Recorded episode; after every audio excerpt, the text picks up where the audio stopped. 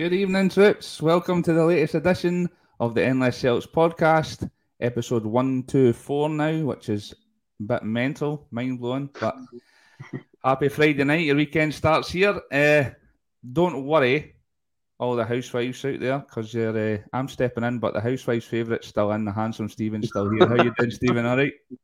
All good, mate. All good. As you said, episode one two four. I can also a big shout out to our first ever members of the NSL's podcast: Kenny McCardle, Danny Boy sixty seven, Kaiser, and Kevin fourteen. Absolutely fantastic. And as we said last week on the show, was absolutely become a member. It's brilliant to see people taking advantage of that, advantage of that. So as you said, Friday night starts here with us. Bonkers. uh, also, our resident poet, our fountain of knowledge, Tony is with us this week as well. How are we doing, Tony? Uh, I'm all good, mate. Well, all good. Uh, who needs the Celtic website uh, to model the new strip when we've got our very own uh, William Dobbin looking resplendent in the new kit, I have to say. And uh, it's all good to be back. It's been a pretty mad week for us. Obviously, um, John fresh out his courtroom battles with YouTube, and then he was, you know, ready for uh, square going with his cousin live here on Monday night. I didn't know if I was watching a football show or an endless uh, Celts UFC uh, crossover event, but it was all a good laugh, wasn't it? Oh, uh, so I all good to go. We're back at Celtic Park tomorrow, buzzing. Uh, you know, man, if you've not seen it yet, guys, get on Monday's episode. There's a few fireworks. It's brilliant, man. John and Stephen need to just get a room and just have a wee winch and a cuddle because. right, let's get stuck in. The first uh, a, a pre-season game there on Wednesday night against Banik, Ostrava, it was, wasn't it? Uh, mm-hmm. What an atmosphere, by the way. Wasn't it a friendly match? Oh. Was it? It was. It was like a European qualifier. The atmosphere was brilliant. I think it was. It's because of their was it their centenary, centenary year, and it was a celebration so, and all yeah. It. Oh, it was magic. It's, I've never like the we go to away games in the SPL, and there's no an atmosphere like that. That's uh, it was no fans. magic game and and brilliant game to watch again. Uh, Barrow the goals is is uh, is the norm in our pre-season uh, so far. Uh, I'll just dive right in. Uh, the, the first goal uh, we conceded as usual. First goal wasn't great defending, but we'll move on to the uh, the second goal, which was lovely. And uh, I'll come to you, Tony, because it, was a lovely bit of uh, work for Forrest uh, into Kyogo, and I just wanted want to touch on Forrest a wee bit because I, I feel like he's had he's had quite a lot of minutes so far this preseason, more than most. I would I would suggest. Uh, do you think that's something that's going to be a factor going forward? Do you think he's going to get a lot more first team action this season? I know he was injured a lot last season, but do you think he's going to feature more than than we first thought? I know I think everybody would imagine the front three starting first would be uh, Kyogo, Jota, and Maeda possibly, but I think we've seen a lot more of Forrest. So I just I think it's quite interesting. You might you think you might play a more prominent part. I, I think he, he will. Wally, to, to be perfectly honest, obviously he was just coming back into things, uh, into uh, some action just uh, at the tail end of last season. He obviously similar. I know we're going to touch on Julian later on, but I think maybe Forrest was um, it's, it's, a similar kind of situation where he couldn't feature too much because Ange was just not wanting to interrupt the, the status quo too much um, until the league um, was over and um, evening Phil. But I think he when he's, he came on at the tail end of last season, he, he looked like he was getting back to um, match sharpness. He obviously was fantastic the day down at Livingston uh, when he got the the, got his, the goal that day as well that really uh, sealed the three points. And on the back of um, that, he's obviously been given a three year contract. Um, so and getting featured a lot in pre-season. So it looks like Ange has got a lot of big plans for him, uh, which is absolutely fantastic because you know as, as we've discussed on here before, he's no no one can ever doubt his contribution to the club so far.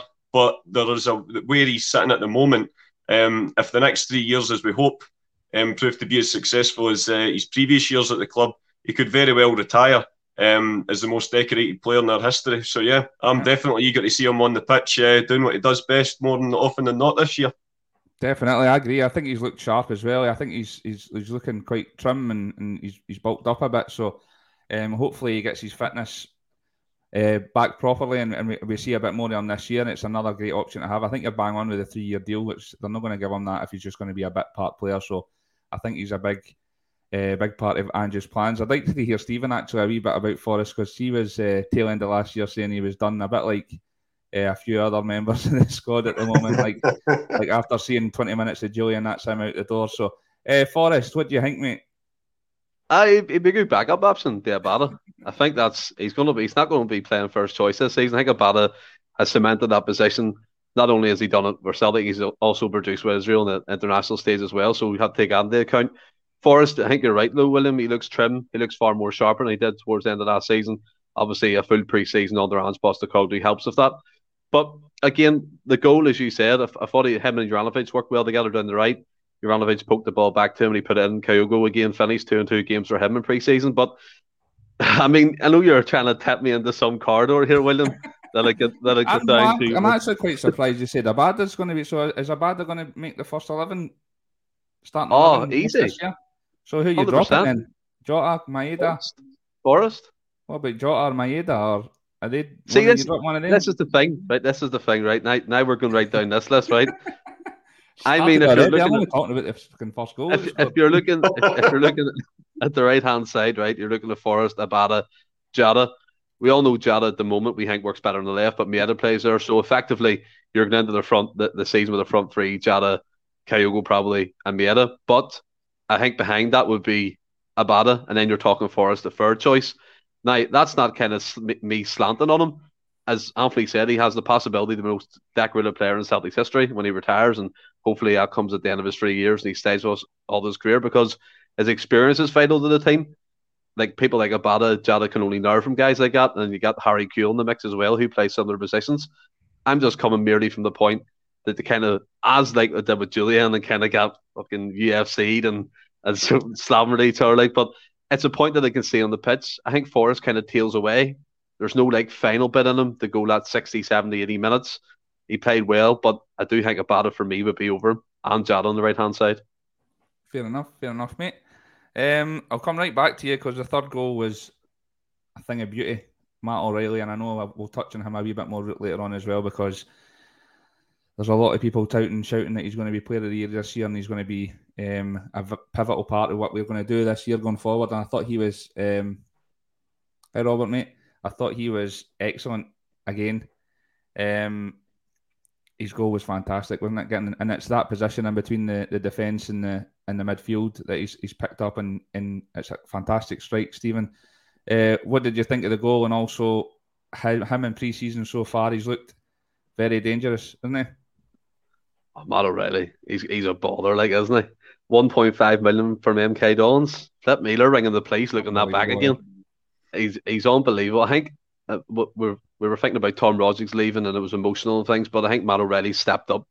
He's come into pre-season. He's featured against Vienna, featured against uh, Banik Ostrava, and that goal. I mean, the first goal against Rapid Vienna in his first game was good, but that goal was just even better from a similar position. The way he took it and bump into the left-hand side the net past the goalkeeper. He's so elegant on the ball. Do you know what I mean? He takes it in.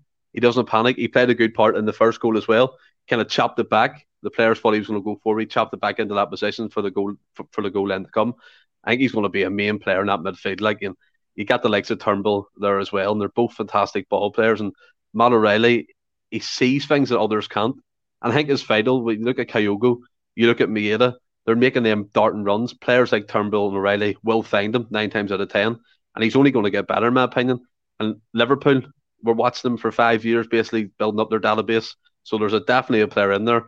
We've took him, and you can see the end result in, in the distance, can't you? Obviously not so far coming now. Hopefully not next season. Keep him for another couple of years, but you can see the pay signs coming. You can see the the pay signs coming from England or wherever it may be. Celtic played a blinder this one, like.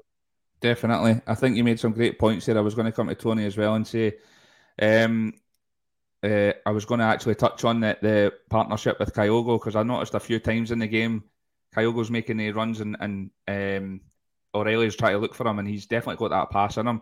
I think that partnership could be really pivotal for us this year as well. And and just to touch on again what Stephen said as well, I'd like you to comment on Tony was that it's like we've lost Rogic, um, a big loss for us last year it was kind of it was kind of one or the other uh, in in the starting eleven anyway. It was either O'Riley or Rogic. Uh, so I feel like O'Riley can is going to step in, and it's he, that's, that's his position to own now. But we- we've we've got Turnbull who's returned for injury last year, and, that's he's another one that would, I think is fantastic in that position. And I was I know there's been reports of him leaving West Ham for ten million, whatever. I would for me, I would keep him. I think he's been uh, fantastic for us in the past, and I just think I think sometimes when somebody gets a long term injury, um, fans can be a bit fickle and forget how good, how talented they are because they've not seen him for so long. This guy is, is, is magic, and so I first of all, O'Riley and Kyogo matching up, and then how how pivotal do you think O'Riley is going to be going forward this season? I, I think you absolutely will be. I mean, just touching on the goals uh, to start with, um, Willie. Um, because I say, apart from the goals and one or two other incidents, I didn't actually see much of the game on Wednesday because I was at my laddies match. But um, I have seen the, the goals and I, he took it absolutely brilliantly. I mean, the, the goalkeeper was a wee bit to one side, but even then, he still got enough on it to get it round him. So it's an absolutely tremendous uh, finish. But in terms of his partnership with Kyogo as well uh, and others, like you say, that that's the whole benefit of having this pre-season where we don't have to be, you know, we're not anxious about you know having to go to you know all far flung corners uh, of the continent uh, or playing teams that we've never heard of with 40 million at stake.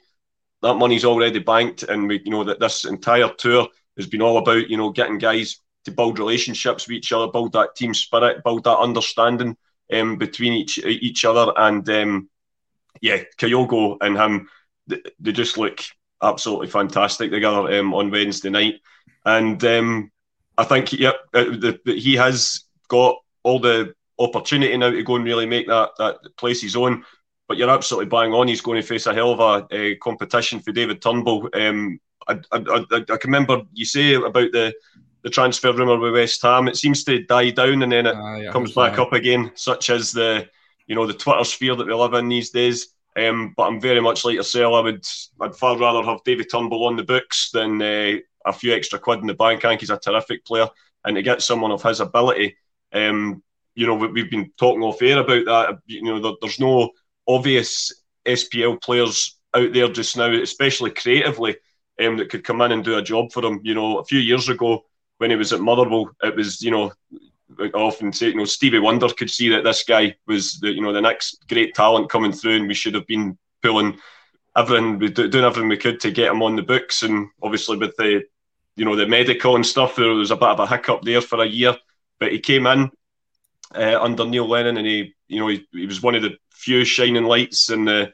you know the disastrous uh, ten season.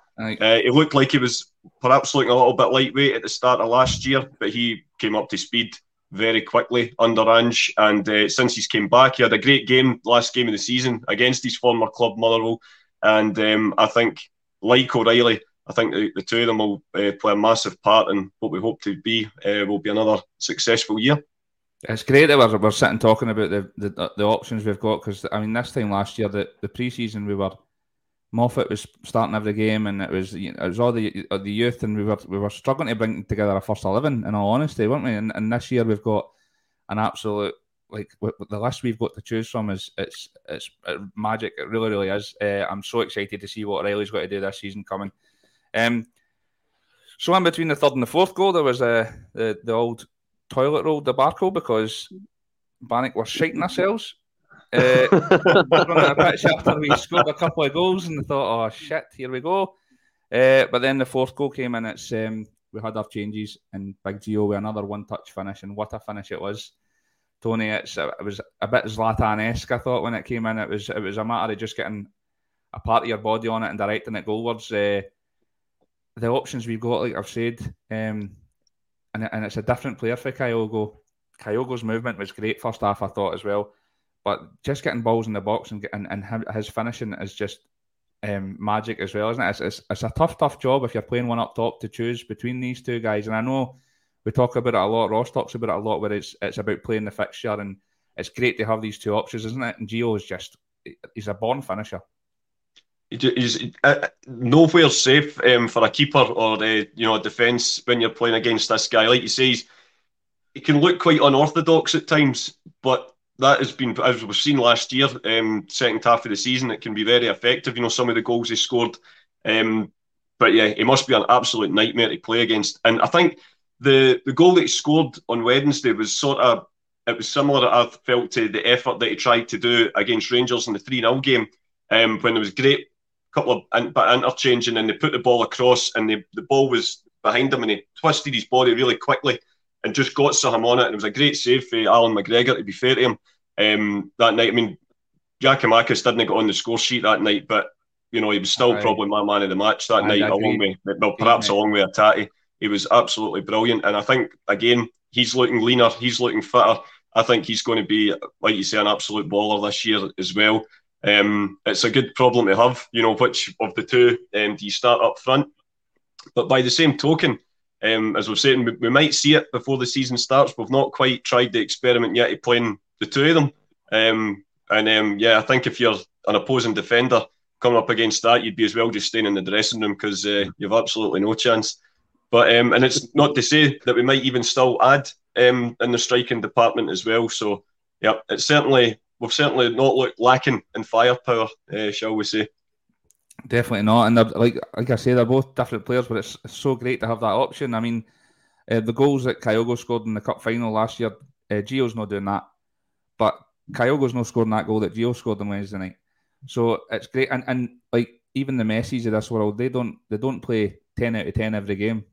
So it's it's just it's so great to have that option, isn't it, Stephen? We've got two strikers here, and I think this is what we've harped on about when it was uh, Lenny's last season where we um, we were we were dreadful. Whereas uh, we always talk about the fact that now there's two or three players for each position, and they're all as good, equally as good as each other, and they're all fighting for that position. Whereas back then it was like a nailed on eleven, and nobody was taking the spot. So uh, th- this is another uh, this is another option we've got with these these two. They're both fighting for that that number nine jersey, as it were, and uh, they're both equally good options, aren't they?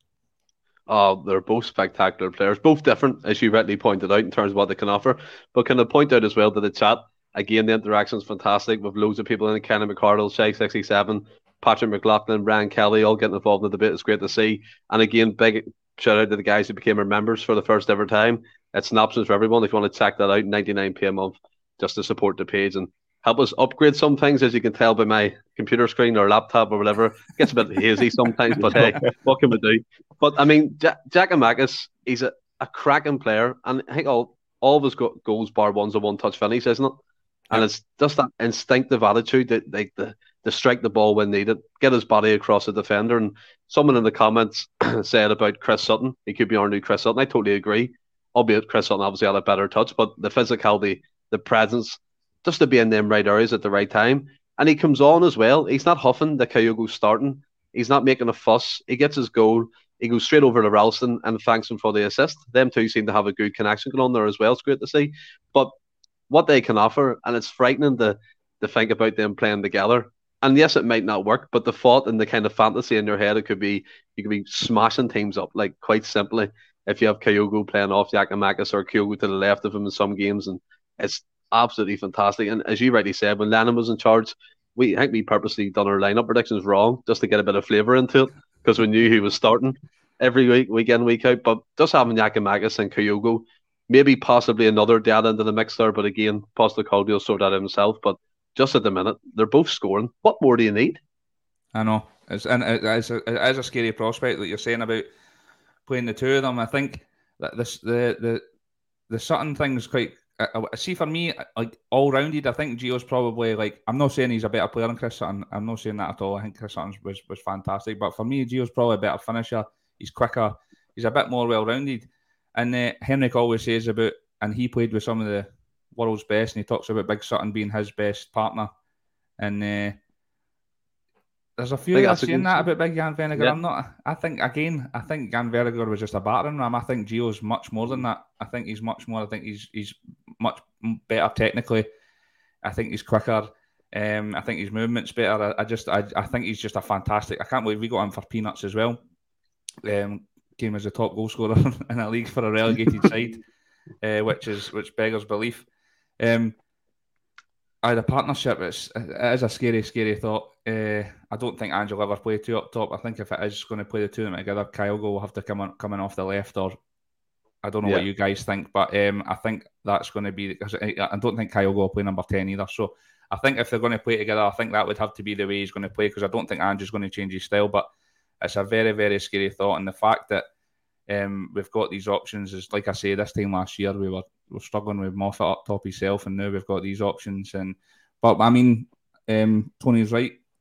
Strikers, we could be getting another one in. The window's not shut. We're going. We're going to go on and talk about transfer rumours later on, but um, if you're coming into the team and you've got these two ahead of you, that's not a, a great prospect for yourself, is it? You're not trying to break into that team, but we'll touch on that later.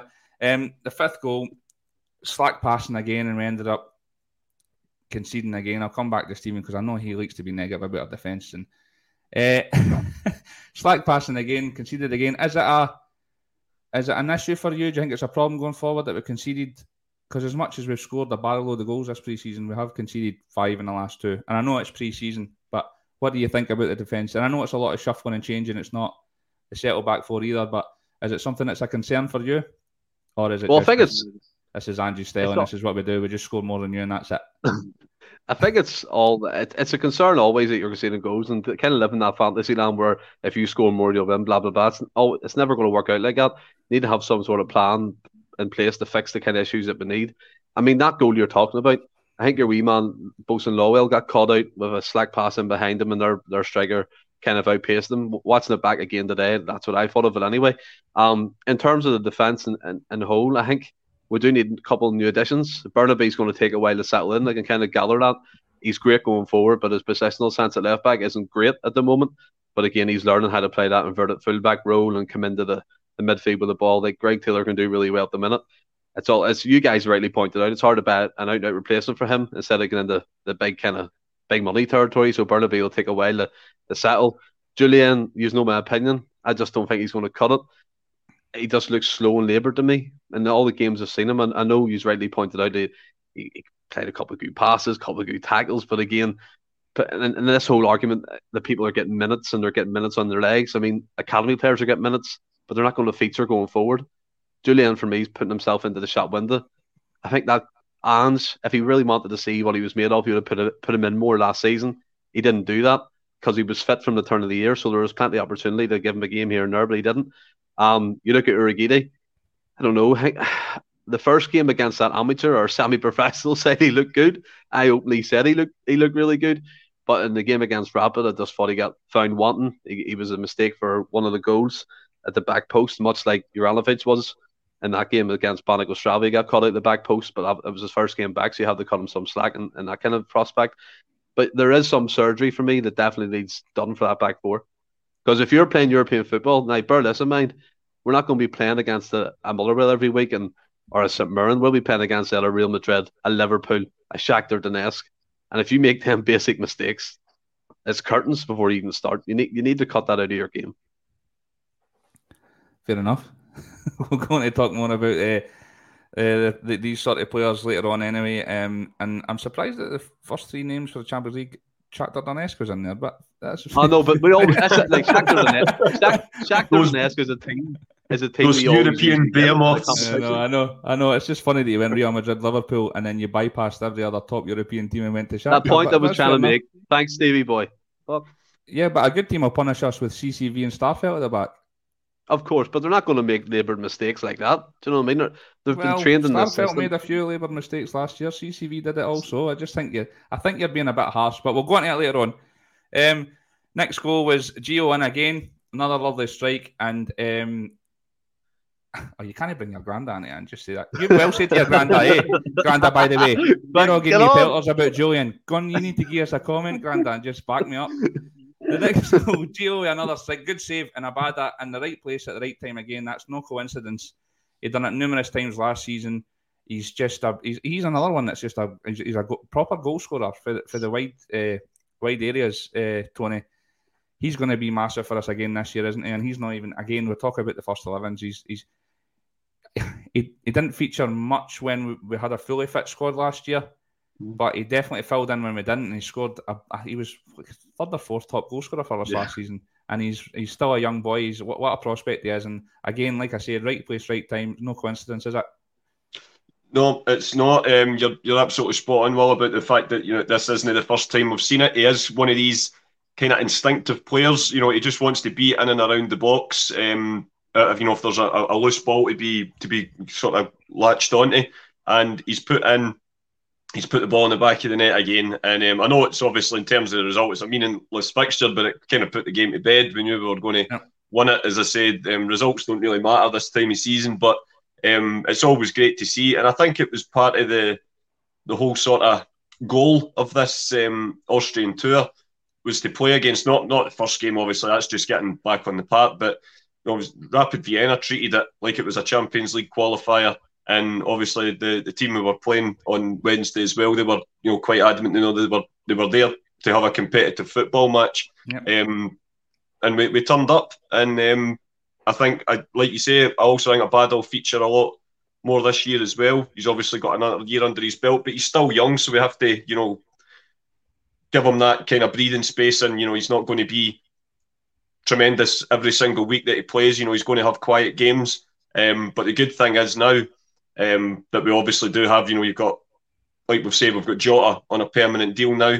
I don't actually think that, um, you know, Maeda's been out on the right a couple of times as well. And obviously we've got James Forrest. So a plethora of options if, um, if you know, he's, he's got any niggling injuries or he's, you know, he's, he goes off the boil. So it's a, the benefits of having a real depth in squad um, that there's always a variety of options. And um, opposing managers don't know what's coming next, and which can only bode well for us.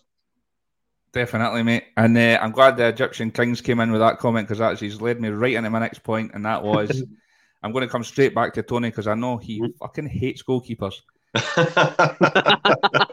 Joe Hart, Joe Hart, like David Marshall at Euros, um, standing 40 yards out. And to be fair to him, Siegrist was the same. So it's obviously the gaffer's, um, it's, it's his advice. That's what he wants us to do.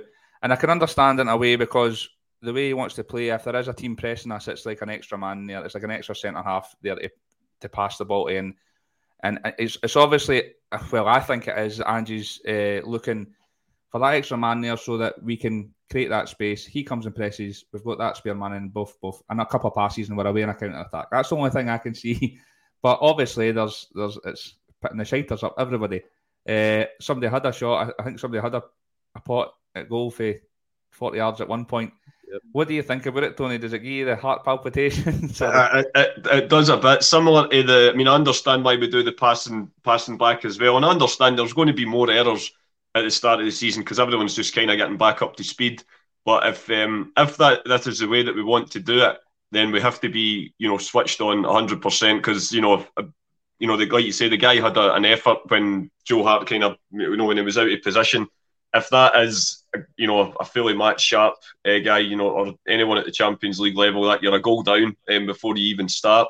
Um, it's not. I, I, I like goalkeepers and you know near their goals where, where they should be. But I, I, I get that the whole sweeper keeper and you know having a, a ball playing goalkeeper it's part of the, the modern way. And you know who am I to you know question guys you know put the, put the big Ange that, that actually does all these training drills all the time. But aye, it's no good for the heart. But you know supporting Celtic really is, mate. You know, it's um, true, it's never easy, but it's always worthwhile. That's but true, um, I think um, to, to be fair to, to, to, Joe Hart, he definitely um, put me back on summer with my feelings about goalkeepers, uh, to say the least. Um, last year he had a fantastic season.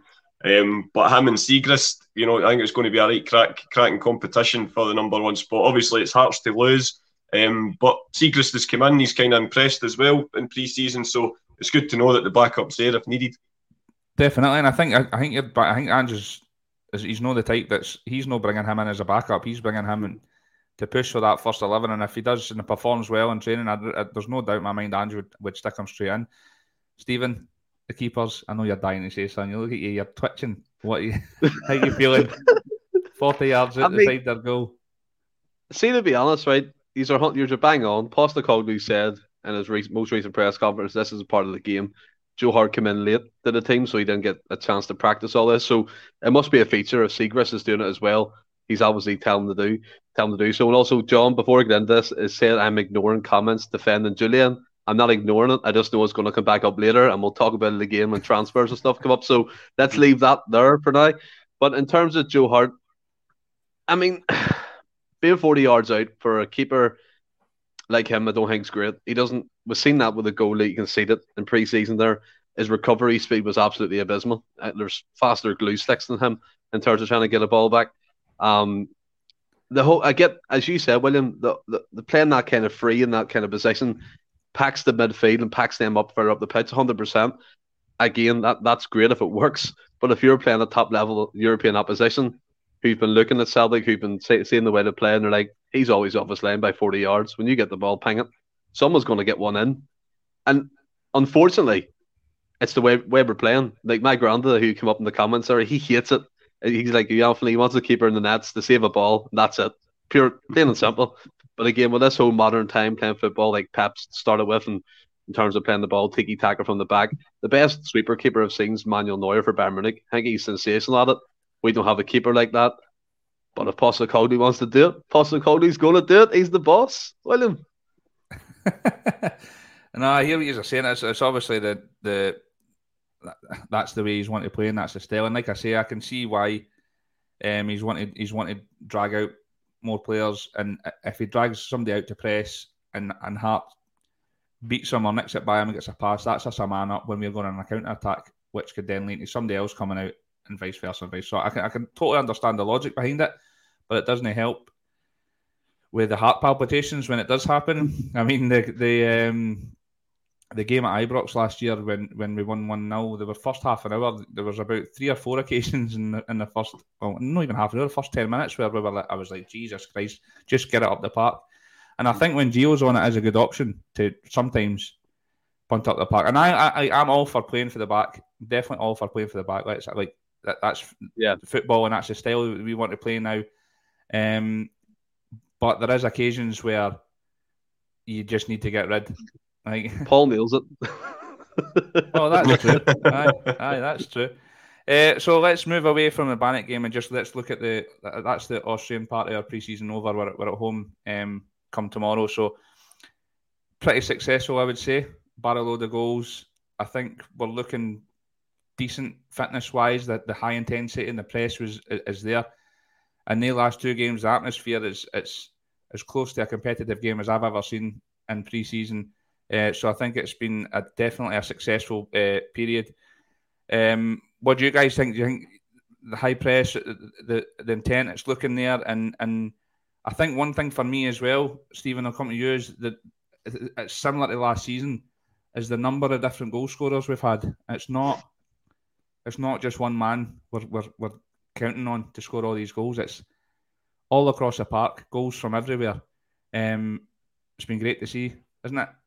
Yeah, I mean, this whole tour, as you, you rightly said, just about getting fitness back in the legs, getting that kind of style out again. The press, I've seen it in the first game when with the Mollystad team, when you crack open your beer, with the Mollystad team from the, the third division in Austria. God, God love them. Like, they must have wanted us to go home and crawl into their beds after that. And then against Rapid and uh, the other team, there, Ostrava, the atmosphere was fantastic. I tried to bring up atmosphere in the last podcast, but got ridiculed because fans make a difference to it. But you know what I mean. But I mean, like it's still it's just been really good. You just get ridiculed on this podcast, mate. just, just the fitness and see, seeing different seeing different players scoring. O'Riley getting back among the goals. Kyle coming back fit. The bang in the new season. Maeda just looks as has he done last season, just full of speed, full of pressing. You got Cameron Carter Vickers coming back in a, in a permanent contract. Jota, the club's got a good kind of boost from that. Coming back home tomorrow to play Blackburn. I can't, I can't actually wait to see the game. To be honest, it'll be on Premier Sports and TV, so it's even better instead of watching it on a dodgy stream. But yeah, it's all bo- it's all boding well. Like I think overall, the, the exercise in Austria has been well worthwhile. Far better than last season, anyway. Put it like that. Well, yeah, let's just nobody watches dodgy streams and Endless Celts podcast. We've all no, um, no, no, no, no. We've all subscribed to Celtic TV. Tony, uh, what, what, how do you feel about the, the preseason so far. There's there's one point I'd actually like to, I'd like to hear the two of you. Do you think that because it's been a lot of shuffling, it's been nobody's been getting any more than 45 minutes an hour a game, uh, which I understand preseason. You, you one you're you're just trying to get the fitness back up, and two you want to have a look at everybody and see how how they're uh, playing and giving everybody a chance. But do you feel like there's maybe been a bit too much of that? Do you think there should have been maybe like our starting eleven that he has in mind, and then the fringe players get a half a half hour, or vice versa, or do you think that the way he's done it, it's, it's beneficial to the uh, the team and, and his thoughts going forward in, in the preseason? I think this is um, try to put it in like a sort of musicians type of way. I think like these games and this tour you know when before artists do like the big massive you know stadium tours or arena tours or whatever they have like a couple of warm-up gigs I think that's essentially what this tour's been. It's just about getting back in, back in the swing of it, and um, I think that's why there has been a lot of um, you know chop chopping and changing. But I think as we get closer to that game against Aberdeen, I think a more settled side will start to sort of cement itself. But um, I'm certainly hopeful uh, tomorrow. I, I, think it might be a little bit more of the same tomorrow with being at Celtic Park.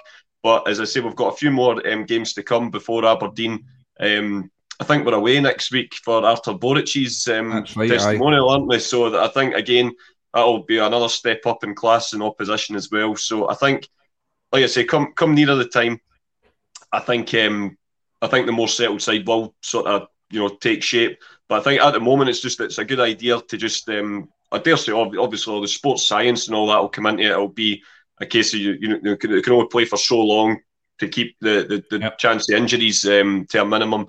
But um, yeah, not minding the chopping and changing so far, but um, hopefully it doesn't do it. You know, come the night before the first game against Aberdeen, we hopefully he'll know what he's going with.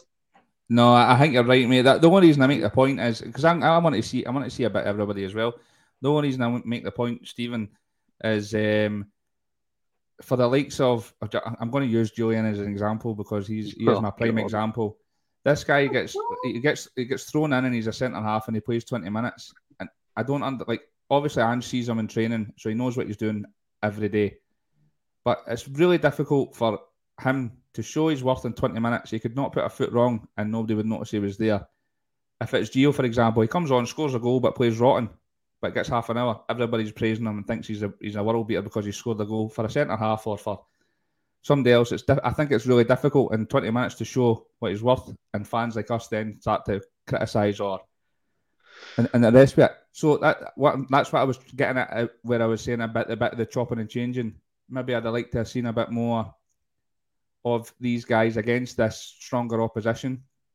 I know with I know Jullien and that played a big part in the first game, but that was I mean Voltage United would have gave us a better game than them that day. Like when I seen the starting lineup, that I was like, where the fuck are all the first team players?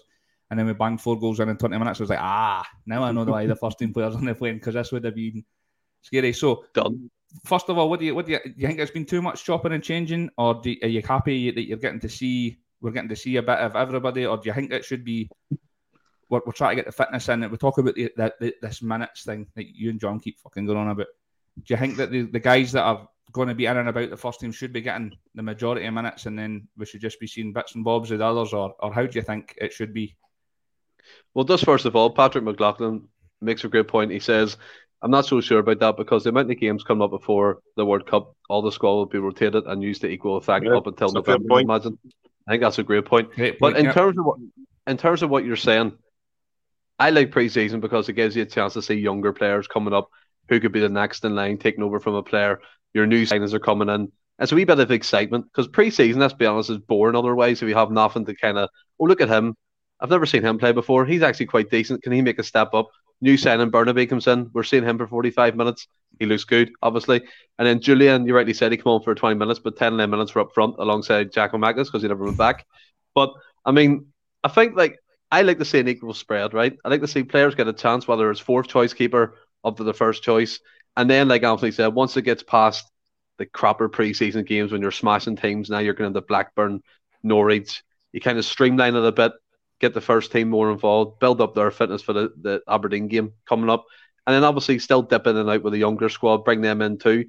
But from now up until the start of the season, I like to see a wee bit more streamlined, a wee bit more settled seeing who's actually going to form the starting lineup. Obviously, players could come in in that time, but yeah, that's where I'm at. Start of preseason, I love the rotation. Coming towards the end of it, I want to see who's going to be settled and going forward. Good point. I think Anthony, Anthony makes a good point with uh, the whole musician thing. He's he's firing out all his songs and now, and he's waiting to hear, see what's what, what gets the best reception, and then that's what's going on the main tour. I like that, Tony, mate. uh, so we've got Blackburn coming up tomorrow. Um, is there anybody that's impressed you so far, a standout so far this pre-season, Tony, that you want to see more of? Is there anybody that in the next few games you're wanting to see more of because you've not seen enough of them? Uh, what's your thoughts on that? Anybody, anybody stand out in particular? In terms of, you know, the, the, the, the first game's the only one I've been able to see right the way through. Um, it's just been kind of extended highlights that I've been catching um, with the other two. Um, I think the and it's hard to kind of judge the first game because it was so one-sided. I'd I'd like to see a wee bit more of Gucci just to kind of see it. You know, once he's really up to speed, um, how he gets on. But as I say, that the first game tomorrow is obviously first game back at Parkhead. I think that's what everybody's really looking forward to. I'm definitely one of them. Um, me and my wee boy are going tomorrow, so really looking forward to it. So, in terms of a selfish point of view, I want to see um, Bernabei um, start because obviously he's the new, the, the one kind of big new signing um, yeah. so far, and um, I would I would imagine Siegrist will might start tomorrow. Just the way that he's been he's been rotating it, it might be a sort of Siegrist and Bain. Um, will be the two that um, feature tomorrow. But um, aye, in terms of anyone, I don't think anyone in particular's been absolutely brilliant because, like as we've discussed earlier, they've not had that that yep. in terms of just minutes on the pitch, they've not had that to kind of time yet to really kind of stake a claim. But by the same point, I don't think anyone's really looked out of sorts either. So um, I might I might just throw one out there. I hope to see him a wee bit more because I think this might be. I hope he does um, do a Tony Ralston for last season. Um, I would actually quite like to see um, Mikey Johnston feature um, a little, a little bit more, um, and especially in the pre-season games. Um, I know we, we say it every year. Mikey always looks great in pre-season, and then the blooming injury um, jinx hits again. But I think we're all agreed, regardless of what our thoughts are, that this is absolutely last chance saloon. So if he can do anything to um, stake a claim, um, then I'd, I'd, be all for it. As I say, we know he's at the moment way down the pecking order, but that's what these games are for. Um, he did all he could uh, in the first game, so yeah, I'd like to see him at some point uh, tomorrow, maybe. I do. I agree with um, Gucci. I think he's looked. Mm-hmm.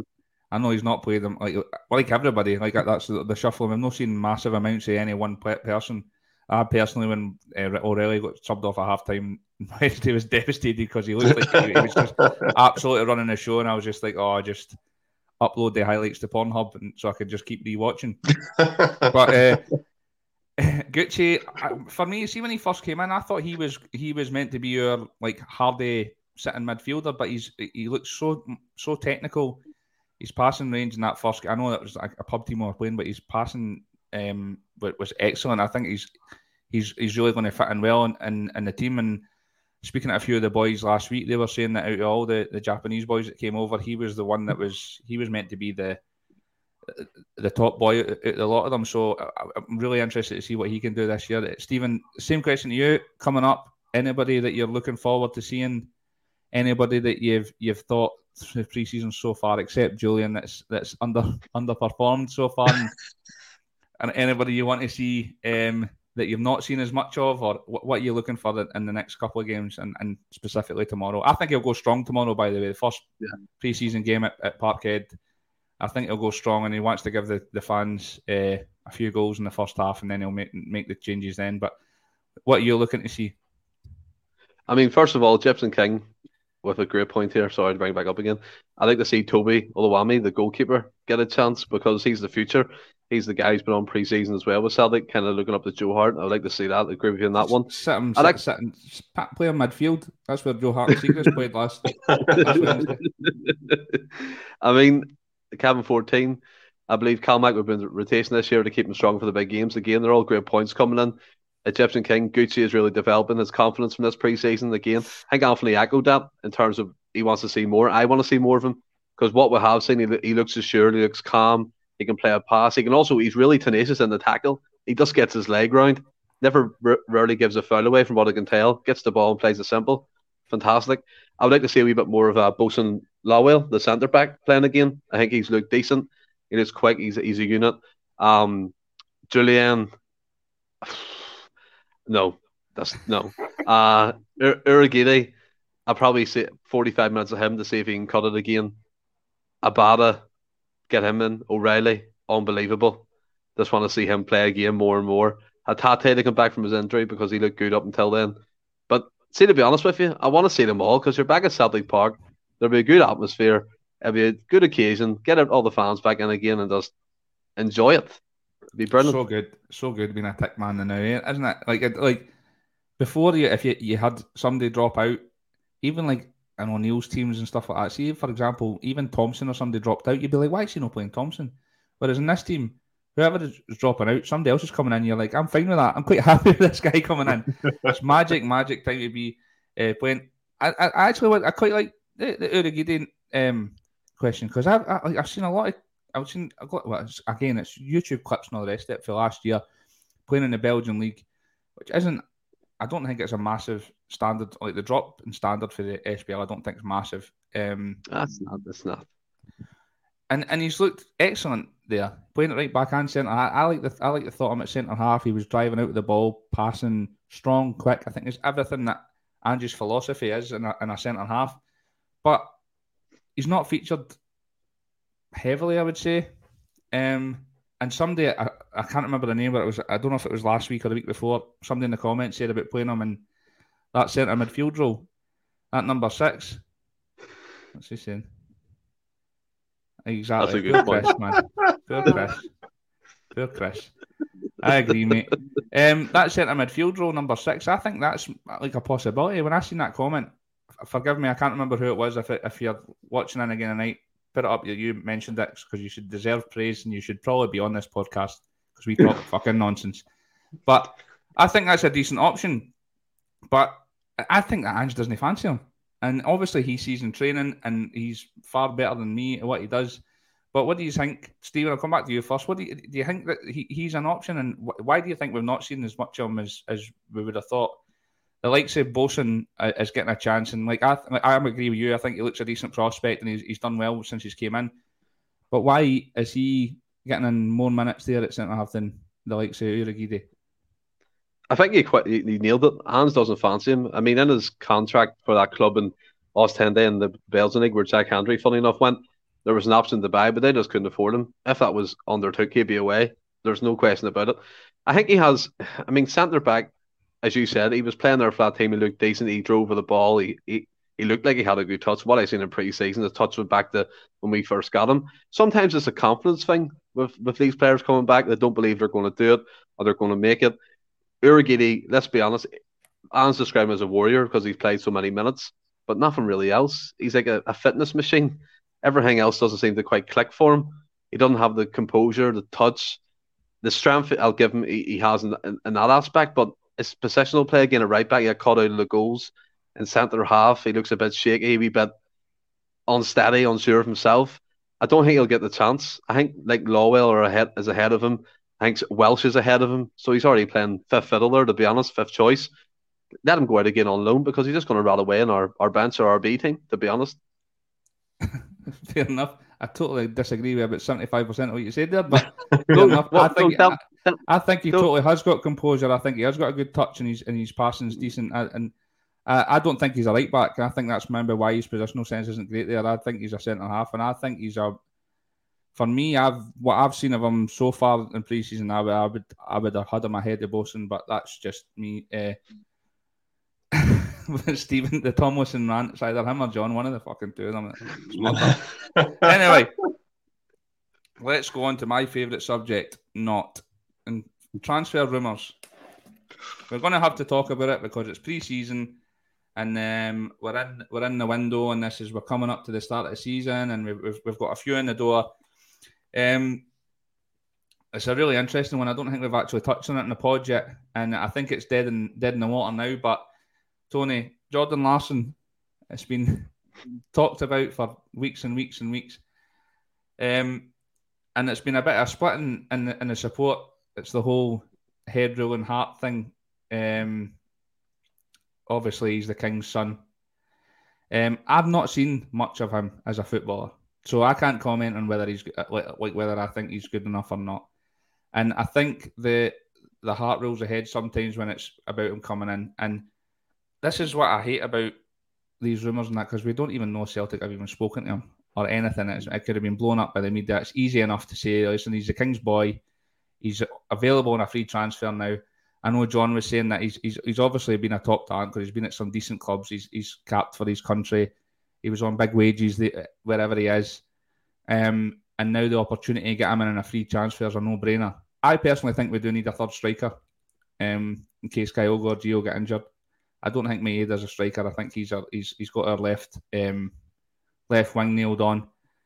Uh, so I do think we need a third striker. So I, like if it was on a free I think John's got a fair point when he talks about it's a no-brainer. But also, are you going to get in this team if there is no injuries to the first two? Is somebody like that want to come to the club? Um, it's a really interesting one because, uh, like I said, the head rule in the heart, people saying, "Oh, he's," and, and he's going to come in. I don't think if he came in, we would all be thinking uh, it would ruin any sort of legacy he's got. It's as if he's a legend of the club already just because of what his dad done when he's here. It's absolutely ridiculous. But what do you think on the whole saga? And what was your what was your thoughts on when you first heard that he, that there was a possibility he was going to come in? I think you got to look at it. I mean, to to start off with, we, we all agree. I mean, it's um, if, if you're working on the marketing side, is, is Celtic. I mean, it's it's a marketing man's wet dream, and it? Oh, yeah. You know, the son oh. of the king coming home. You know, like you say, the shirt sales itself would pay his wages or signing on fee or whatever. So you know, we, we certainly wouldn't have to worry about it on that front. Like yourself, Willie. I mean, I, I, I don't tend to watch much Russian football or Swedish football or, or whatever, but I, I, I that's that's a fair point, Charles. But I'll, well, I, I, don't know. There's there's been some shite in the Russian league, to be fair. That's true. Um, the Gary O'Connor. What, you, that's me on bit mad yeah. lads. Listeners, but uh, I, I, I, I, I, I can't say I've seen enough. Exactly, I can't say I've seen enough about him to to be able to make a say like, oh, we absolutely should be pushing the boat out for him, um, or wouldn't touch him with a barge pole. I don't know one way or the other, based purely on ability. So my biggest worry was always, uh, uh, does it fall into, you know, I call it James McClean itis? Uh, are, are, we only, is there just this demand to sign him based on, I mean, you, you don't sign James McClean for Celtic for football reasons. There's a big uh, demand to sign him purely on the fact that he's, you know, very, you know, very outspoken in his views in terms of how the, the, the British media and whatever, um, you know, try and portray him he's not going to be anybody's, you know, mouthpiece or whatever. He he speaks his own mind, and it's a, a view that I totally um, agree with. So he's well liked in, in that kind of way. But that doesn't mean to say I want him displacing Callum McGregor in the middle of the park because he can't hold a candle to Callum's ability. So I always worry like I we wanting to sign him for, for the right reasons. But you know, I'll take on board what a lot of other people are saying that no, this, this the, the lad can play. And so on face value, that, that seems fair enough. But it seems you, you, you just don't know exactly which rumours to believe or whether to just discount all of them. Like you say, at one minute it's straight that you know he's talking to agents. The other, the next minute it's like no, the deal's dead. A minute later, the deal was never happening. You know, other times it's we don't even him, Jordan Larsson's not been at Parkhead since he was a wee boy and all this kind of thing. So, and you know, in this modern day world of social media, you know, lies and falsehoods, you know, can get round the world twice before truth's even had the chance to tie its shoelaces. So, yeah. um, I'm, you know, I, I don't, I won't, I've not tried to pay too much attention to all of it. If he was to come, we know he would get a great welcome and a great reception, and um, you know, but for what you know, guys like John and stuff have kind of alluded to, he seems to be that he, he absolutely could be um, a success here, and I think the overwhelming majority of the support aren't daft enough to to put the pressure of um, his dad's yeah. achievements on him. You know, he's his own man, he's his own player. Um, it seems to be at the moment that it's not going to happen, but and I, I, if it is, it might be basically just on the fact that Ange, he's not a player. His attributes don't fit Ange's system, but we um, we just don't know. Agent Ramsey, brilliant. But um, yeah, listen, if, if he comes, great. But you know, I think if it doesn't, there's still we've got there's other options out there, um, so to speak. Um, and as much as we don't, we wouldn't have to sign them in terms of a fee. You know, I think the agents and all that would work out that you know he'd be, he'd be on a hefty wage. And I don't think you know we've spent big this summer. I know we've got the Champions League money banked, but you just can't be splashing the cash right, left, and centre. Um, I think any extra monies that are spent now have got to be got to be wise um, purchases.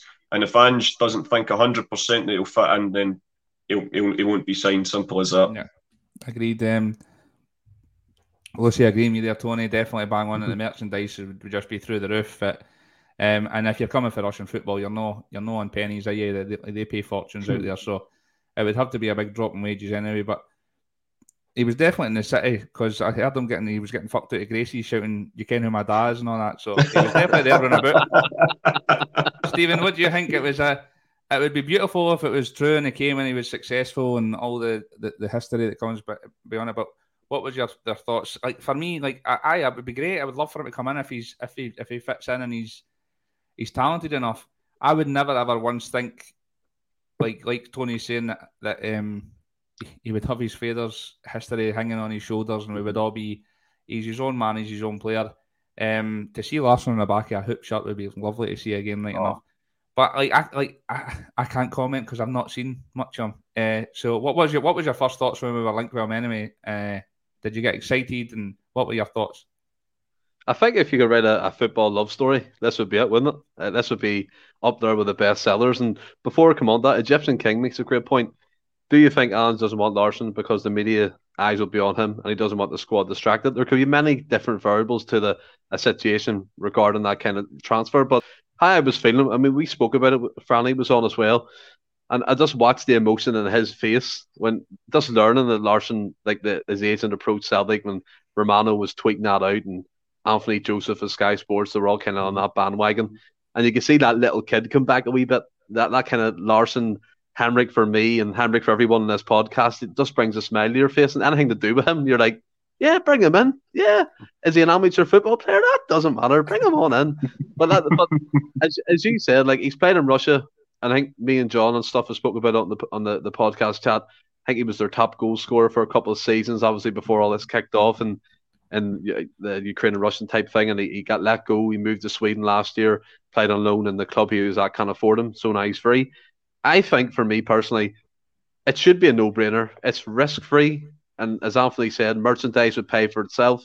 But then you have to kind of question yourself is it an emotional signing or is it for the player? Granted, the player can play across three positions in the front three. He can play striker, left, right, attacking mid as well. He can do all that. We've seen it. Um, but then you're linking it with the emotional thing. And I don't think there'd be uh, the Larsson name. I think you're 100% right. You can't link it to that legacy. This is an individual in his own right from from his dad, leave that in the past, see what he can do, let him build his legacy at Celtic, Celtic Football Club. I was excited. I wanted it to happen regardless. Like I was going, get him in, just get him in, get him signed, get him through the doors. Could you could you imagine like the signing video? It'd be like crowns and all, and thrones, and just him appearing, and it'd be absolutely no crowns on a Celtic park. no, no I mean, I mean the king, I mean the King of Kings, like the King of like type thing but it'd be absolutely incredible from a marketing ploy, from a social media ploy. It'd be absolutely top notch. But I think it's dead in the water now. I think it's past. But again, it was wishful thinking, and it didn't happen. If it does in the future, big thumbs up from me. no, I think you're right. I think it seems like it is dead in the water. If it was even a goer to start with, to be honest with you, I don't believe a fucking word anybody says on on the media side of things. We get linked to everybody, and this is we kind of touched on the whole that like the, the history and why he's he's linked. And for me, it's just lazy journalism. Um, mm. And it's similar. I'm going to go on to the next two that have been linked again uh, this week, and it's uh, Mr. Davies that, that snubbed us to go to Liverpool, which is a, like, fair enough. And Jason Denayer is now a free agent as well, and that's getting thrown about. And yet again, it's like it's so lazy. He's got they've both had Celtic links in the past. Denayer obviously was on loan at us for a while. Uh, it was a very successful period as well. My add, he, he, he, was very good when he was with us, in my opinion, anyway. Uh, forged that great partnership with Van Dijk at the time, I think. Um, and I think he's still on the Belgium national side and all the rest of it. So he's definitely got qualities. And the Ben Davies one again, I think it's just because we were in for him last uh, couple of years ago. I don't even think Ange was in charge when we were, we were last linked with him. No. I think no. it's just really, really lazy. And every time I see it, I don't even get excited about anything because I'm just like, it's just nonsense. Some journalist has come up with fabrication. He's seen somebody's on a free, oh, he's got a history with Celtic. Let's print that. Um, both centre halves. It looks like the media think we need another centre half. Stephen clearly does. Anthony, do you? Tony, do you think do you think we need to to uh, up in there? We need we need another body in there, or do, or do you think that our starting looks like CCV Starfelt, and then we've got the likes of Jullien and uh, Welsh and, and then Bossen and back. Do you think that's um, sufficient backup for these guys, or or do you think we need to move in the window and try and get somebody else in? I think purely from a financial point of view, I think it will it'll very much come down to what happens with Jullien. If it turns out that he's staying and he's want to fight for his place and he gets more game time, I think it'll be between him and Starfelt with to, to go up against uh, to play alongside CCV. Um, I think that'll be. I think that if Starfelt's not going to be fit for the opening game of the season, I think the centre half pair will be Jullien and um, provided Jullien's still in the building. Um, so if he's still around, I don't think we need to strengthen. I don't think numerically it would even make sense.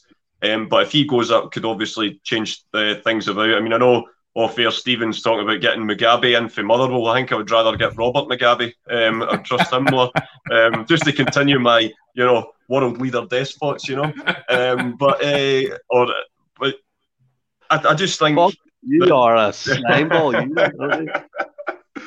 but you know, I just think that I, I, like Jullien. Um, I, I, I, was on the, the, the, show the night before the final game of the season last year when obviously the the um, the article got released and I says you know that might well be, be curtains, but he's still in the building. He's still playing, so that kind of tells you that that's not been the case that Ange has, has went down. And even if he is just playing him to try and get him in the window, whilst he's still here, um, he can he can still feature.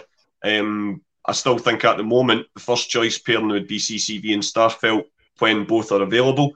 Um, but you know, I've not seen anything of Jullien to suggest that he could not work well in, a, in an Ange side. To, to, be perfectly honest, I mean, his brief cameo against Raith Rovers. I know we were four 0 up um, at the time when he came on in the cup, and within five minutes on the group chat, we were talking about just how much more and and I appreciate it's just Starfelt style, but Jullien just looks a whole lot more comfortable on the ball.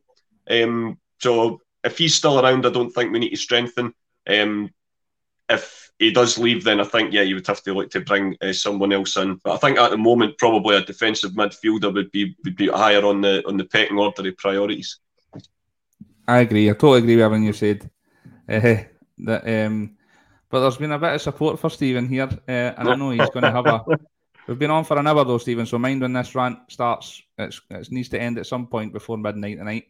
I know because um, me and the missus have still to have more dinner. So I'm in agreement. I'm in agreement with with, with um, Tony and whoever else uh, said last week. I didn't get. I was screaming at telly when you were having your rant last week. To be honest with you, I think that he totally fits Ange, Ange's style. He's comfortable with the ball at his feet. He's coming out for the back, and I don't, I, I, I really don't understand where you're getting this lack of pace from because I don't think he's any slower than than Starfelt or. Ross is usually Ross doesn't do the disagreeing. He just sits back and watches the Tomlinsons go at it, and then just puts his two cents in, and, and then, Mike drops and walks out again. Um, I, I, I don't understand your, the pace argument. I don't see it because I don't think he's any slower than either of the two. I think he's he's that the first season he was immense. I don't think he's. I, I said earlier about Turnbull as well. Um, when you have a long term injury, I think people forget their qualities because they've not been seeing them week in week out, and it's straight away. Oh, West Ham are in with ten million, let him go. No, why? He's a, he's a fantastic player, and I think the same with Jullien. I think I agree with Tony. I think if he stays, I don't think we need to do any more dealings at centre half. To be honest with you, I think him and Welsh are sufficient backups. I don't think you're going to get anybody in unless you're spending millions and millions and millions of pounds, seven plus more, so more than we paid for Jullien. If you're wanting to get somebody in to replace either Starfelt or um, CCV, so I think we're sufficient in that in that area. So uh, I totally disagree with everything you're about to say, Stephen. I mean, obviously, it's down to opinions. Everyone's entitled to it. That's fair enough. I, it's my opinion. I've went over it the last two weeks. Jullien for me doesn't fit the style. He's too slow too laboured. And again, I'll point to it. Ange wants players on the halfway line. One ball over the top, Jullien's done. He has no recovery speed. Starfelt's far quicker. I don't know what matches you're watching. Starfelt is far quicker than Jullien over 10 yards easy. Easy. That's my that's my two cents in Jullien. But in, in in terms of what I'm feeling at the moment, the transfer activity, I have to admit I'm becoming a wee bit impatient. Yes, we've signed Jota and Carter Vickers. Brilliant. Brendan signings, brilliant deals for the club. Graydon Jackson of kind of momentum and going forward. Bernabei's come in, has, has come in. I know Mia had Hackney was signed this summer, but he was an obligation to buy. Apart from that, pretty really quiet to be honest. I, I still think we're lacking centre midfield area, as Anthony rightly said. a centre defensive mid. I think needs done, needs sorted. I think we can all see that. We've missed out on a few targets if we're led to believe, like Sousa and I know we're linked to that wee guy Vieira from the Argentinian juniors football club over in Argentina, obviously. Um, I still think we need maybe, as William said, a third striker to come in. Um, I don't know, uh, possibly another winger as well, because you can't rely on Mikey Johnston in terms of injuries and things like that. So you have to account for all them kind of things that could happen throughout the season. You but, don't want much, eh? are you? no, but I mean, you have, you a have to be honest. you have no, you have to be, you have to be honest. I'm, I am a bit, wee bit impatient. I think it's been relatively slow since the Bernabei signings were announced. I thought that was kind of a couple more coming coming in. No Postecoglou said he's taking his time and stuff, but again, that's me being impatient. You, you know me by now. I'm impatient, and I'll say it. Oh yeah, that's the, that's just how I'm feeling. But yeah, in regards to the rest of it, as was ta- as we talked about, the preseason camp was fantastic. We're back home tomorrow. All to look forward to. Okay, this is this is my last point on Jullien. Right, I'm like John. I, I want to know what you're basing this whole a ball over the top pace thing on. Is it 40 minutes of preseason that he's played, or what? What are you basing this on that we've seen? Because we've not seen him since two or three years ago, and I never seen that when that was happening. And bearing in mind, Starfelt for the first three months of his Celtic career got caught with a ball over the top at least seven times a game, and he's and he's came into fruition. And once he got match fitness under it, and, and, and he, he was much better. So I just want to know what you're basing this Jullien information on because we've not seen anything of him in two years. Well, I mean, we could have seen something of him at the turn of this, at the turn of the year, but we didn't. So Postecoglou clearly sees something he's not quite keen on. I'm not pissing on Jullien as a defender. No, yeah, he's a, no, I'm not. yeah, no, you have. Yeah, I think no, it's no, really no. unfair what you've been I'm, doing. I'm basing this because you I'm basing this. If, if no. Ferdinand and Vidic, you're going to talk over me. I can't talk. Well, because you're not, because you, I think you're being really unfair. If Ferdinand and Vidic were playing together and somebody was came back for an injury and was outstanding, you're not going to break that pairing up when they've been playing unbelievable all season. When we're still going for however many, however many titles or, or trophies, you're not going to break that pairing up for, for somebody to come back in. But Jullien, Jullien wasn't part of that pairing. I know what you're trying to say, but Jullien hasn't been near the squad in two years. We've done just fine. I don't like for me, Postecoglou had a chance to, to read over him, look at him. Yeah, hundred percent. But he's back. He's back from injury.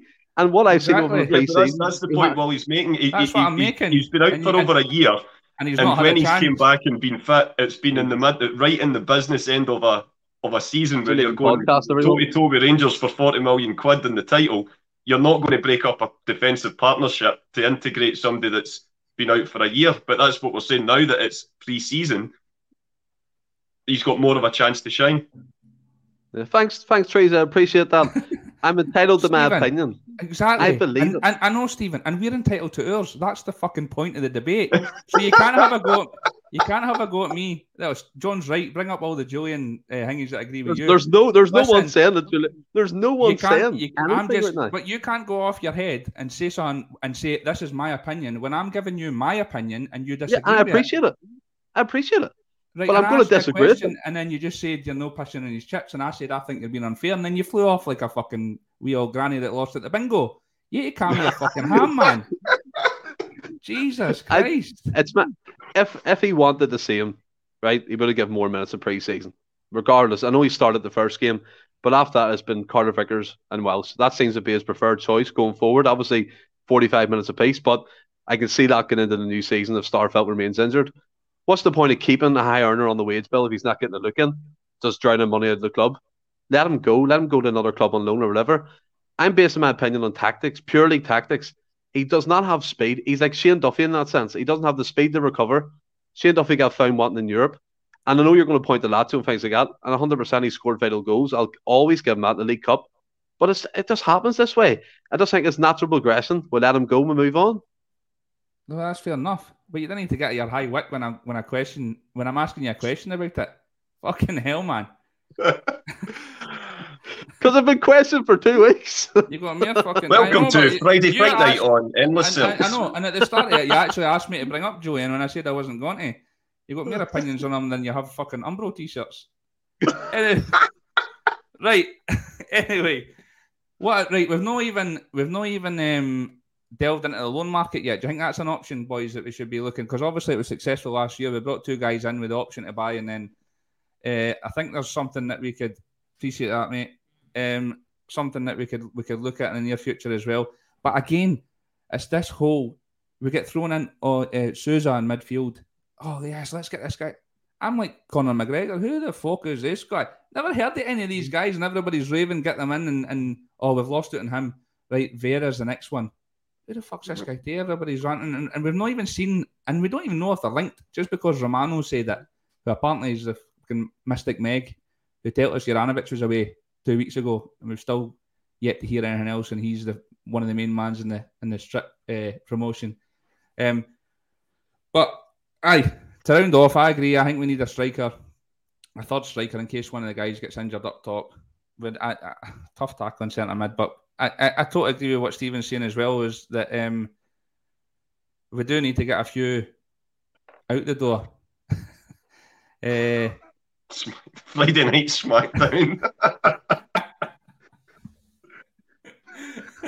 Stephen's Vince, Vince McMahon. You can't get a word in because it's his fucking show, and that's it. Fuck off, Billy.